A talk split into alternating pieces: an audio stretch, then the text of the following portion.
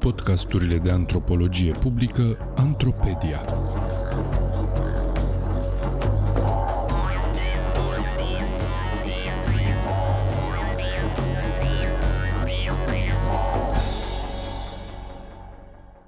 Care-i treaba cu corpul?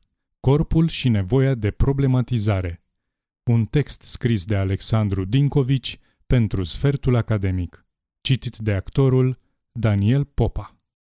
Conceptul de corp merită un loc aparte în absolut orice discuție antropologică, atât în legătură cu teoria cât și cu practica etnografică. Pentru cei mai mulți oameni din afara disciplinei, intersecția dintre antropologie și corp sau chiar dintre sociologie și corp este una mai degrabă de suprafață și se oprește la corpul obiect și intersectarea sa cu alte două concepte cel puțin la fel de problematice, societatea și cultura. Discuțiile majoritare despre corp sunt despre înscrierea sa în anumite practici sociale și sau culturale, despre standarde corporale și implicit ale frumuseții și se opresc de multe ori la suprafața pielii sau la anumite activități pe care le facem cu corpul. Pentru antropologie însă, adevărata miză este problematizarea corpului în raport cu însăși practica etnografică și readucerea sa în prim planul cercetării prin conștientizarea celorlalte dimensiuni ale sale și intersectarea cu mediul, sistemul cognitiv și, în sens mai larg, însăși percepția noastră despre lume. Corpul este punctul nostru de plecare în orice activitate, așa că orice fel de cercetare antropologică are datoria de a pleca de la corp și conștientizarea explicită a acestei premise. Implicațiile sunt majore și țin de abdicarea de la gândirea dualistă și opozițiile ierarhice de tip corp-minte, ducând printre altele la încetarea trivializării corpului și includerea sa în teme de cercetare considerate mai degrabă de domeniul celuilalt termen al perechii, mintea. Putem astfel vorbi de corp inclusiv atunci când ne uităm la un domeniu aparent teoretic, precum analiza financiară, sau, mai aproape de noi, la dezbateri despre învățare, educație și cum includem o materie precum sportul în programa școlară prin intermediul unui manual teoretic. Ontologie și antropologie Traversăm de aproape 2 ani o pandemie care, pentru majoritatea planetei, a fost o sursă importantă și mai degrabă neplăcută de schimbare. Odată cu încercările guvernelor de a gestiona consecințele sale, au apărut în spațiul public discuții despre schimbare și conflicte între diferite moduri de a vedea lumea. În centrul tuturor acestor dezbateri se află corpul, iar modul în care îl definim și discutăm despre el, ca despre multe alte concepte, nu face decât să arate cât de necesară este o schimbare de perspectivă care întârzie să apară. Suntem blocați într-o paradigmă care îl reduce la dimensiunea sa materială, inertă și îl face să dispară din discuții în care ar trebui să asume rolul central. Și fac o paranteză pentru a aduce un compliment antropologiei, al cărui principal atu tocmai acesta este – posibilitatea de a schimba perspectiva și de a duce și la un alt tip de schimbare, de cadru de dezbatere sau chiar de esență. O schimbare în fond ontologică, așa cum trebuie să fie și discuția despre corp. Există un curent puternic în antropologie care îndeamnă la o schimbare de direcție, de la epistemologie către ontologie, sau ontologii, în funcție de autori. În spațiul antropologiei medicale, o avem pe Anne-Marie Moll în studiile despre știință și tehnologie pe Bruno Latour, însă versiuni diferite ale unor schimbări similare de paradigmă se regăsesc și la antropologi precum Merlin Stratton, Tim Ingold sau Philip Descola. Ce spun acești cercetători cu mici variații este că operăm sau operam cu instrumente nepotrivite ale cunoașterii în raportul cu obiectele sau subiecții de studiu. Avem deci o problemă de epistemologie care maschează o realitate ontologică. Viziunea predominantă, și aici am în vedere mai ales societățile occidentale, industrializate și în care predomină discursul științific, este că trăim cu toții în aceeași lume, fixă dar influențabilă de către oameni, însă avem cu toții perspective sau reprezentări diferite.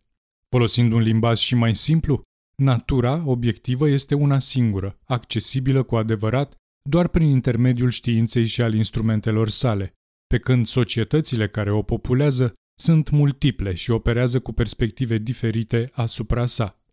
Avem deci culturi diferite care își reprezintă diferit mediul într-un univers obiectiv identic.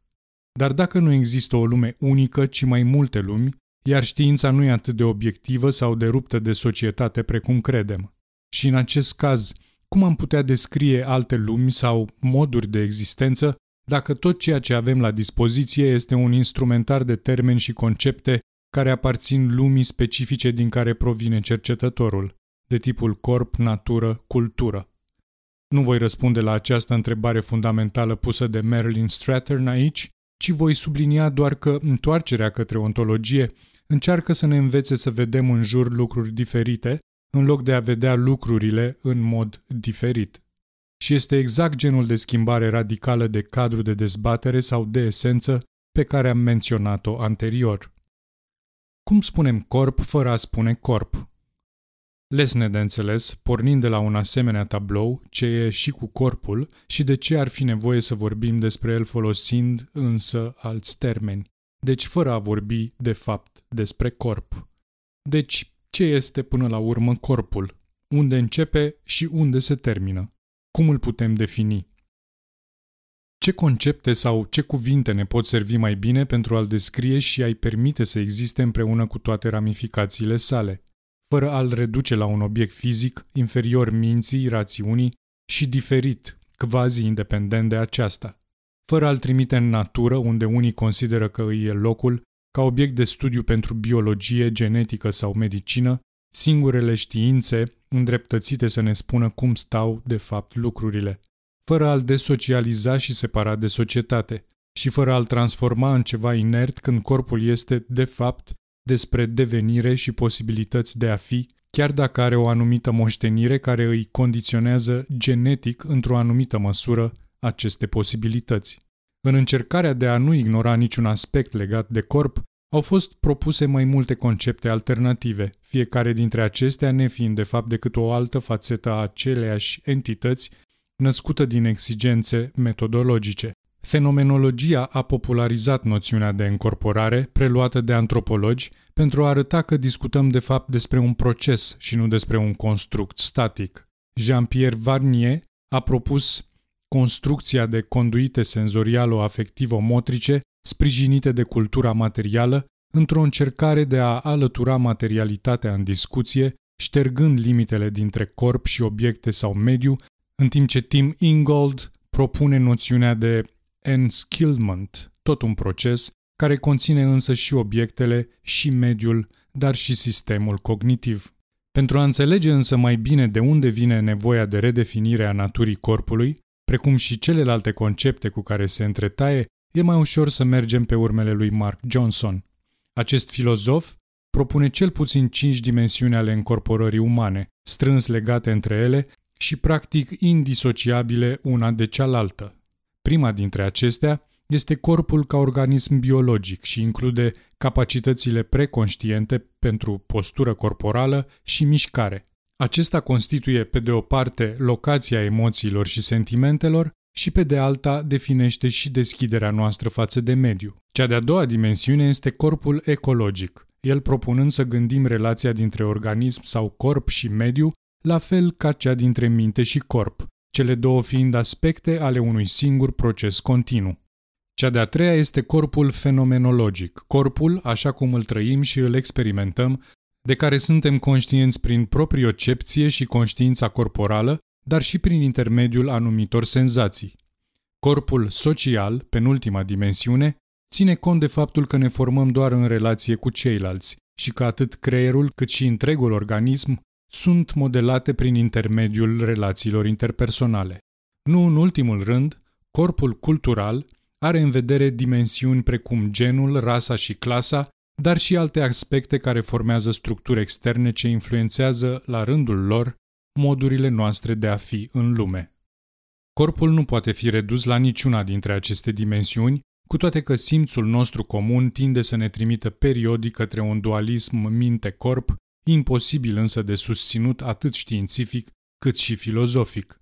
Johnson remarcă în plus imposibilitatea de a reduce corpul la textualitate fără a lipsi de mișcări, mirosuri, gusturi, precum și necesitatea mai multor metode de cercetare pe care cele cinci dimensiuni le implică. Demersul lui Johnson poate fi însă integrat într-un demers de cercetare mai larg, care continuă să se dezvolte în neuroștiințe și pentru care conceptul central este cel de cogniție încorporată. Acesta presupune că procesele cognitive nu au loc doar la nivelul creierului, ci implică atât corpul cât și mediul. În plus, ele pot include și elemente exterioare corpului, precum bastonul pentru nevăzători, după cum afirmă cercetătorii care susțin ipoteza unei cogniții extinse, deși corpul, în varianta sa cu multiple dimensiuni, rămâne baza oricărei forme de cunoaștere. Ce implicații putem extrage din această trecere în revista unor încercări, uneori forțate, de a vorbi despre ceva atât de evident și la îndemână într-un mod care să descrie mai bine un obiect de studiu care este, uneori, și subiect, și organism, și proces, și devenire, dar și existență? Miza nu este de fapt despre corp, ci despre a fi în lume.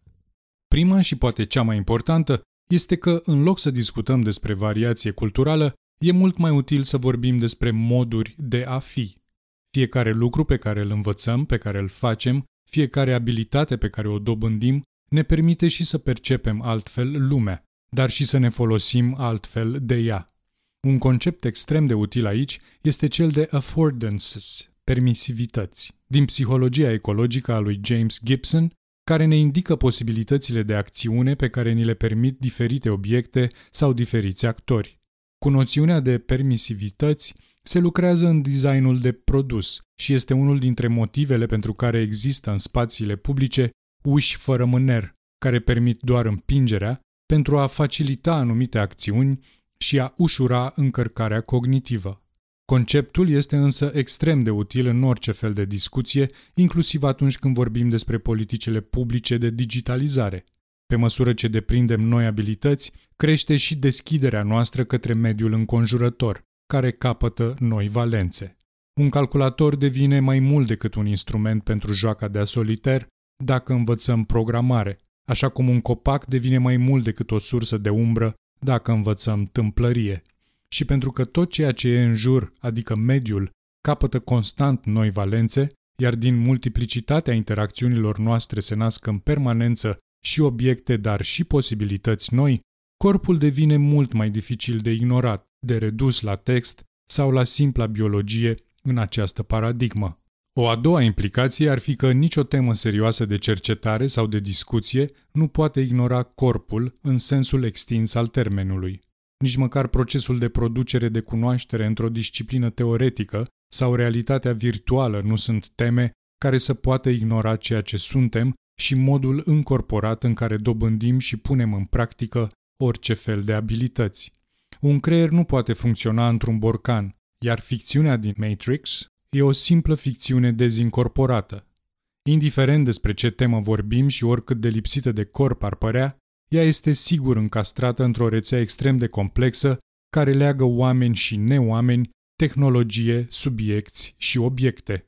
Un exemplu etnografic revelator este în acest sens etnografia lui Hélène Mialet despre Stephen Hawking, un savant folosit deseori ca exemplu pentru potențialul minții umane, chiar și în lipsa unui corp în întregime funcțional. Miale reușește să arate prin intermediul demersului său etnografic cât de încorporată este de fapt mintea savantului și cât de multă materialitate, inclusiv corporalitate, există în procesul producerii de cunoaștere din fizica teoretică.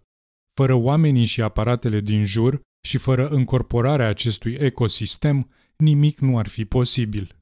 O a treia și ultima pe care o subliniez aici este că introducerea corpului, folosind orice construct teoretic capabil de a-i evidenția centralitatea în orice proces de existență și devenire, precum și încastrarea într-un set mult mai larg de relații, atât umane cât și materiale, ne poate deschide orizonturi mult mai largi în aproape orice analiză.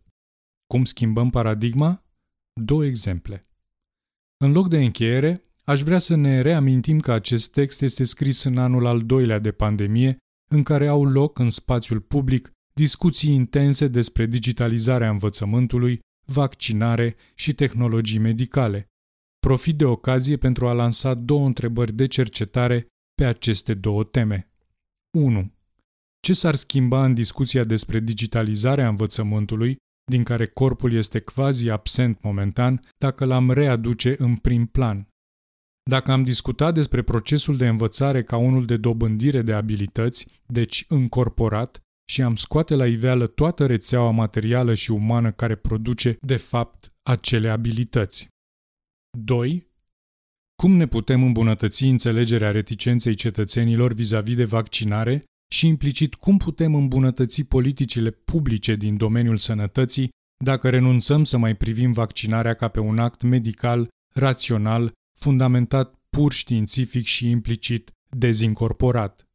Dacă investigăm relația dintre corp, subiectivitate și tehnologii medicale în contextul în care vaccinul a devenit în discursul public mai mult tehnologie decât medicament, încastrat în procese de inovație, creație și dezvoltare asemănătoare celor din domeniul tehnologic. Cum putem facilita sinteza dintre tehnologie și subiectul puterii biomedicale în aceste condiții, pornind de exemplu de la funcțiile eului piele, menționate de psihanalistul Didier Anzieu, printre care o amintesc pe cea de anvelopă și conținător al sinelui, pe care acul seringii trebuie să o pătrundă.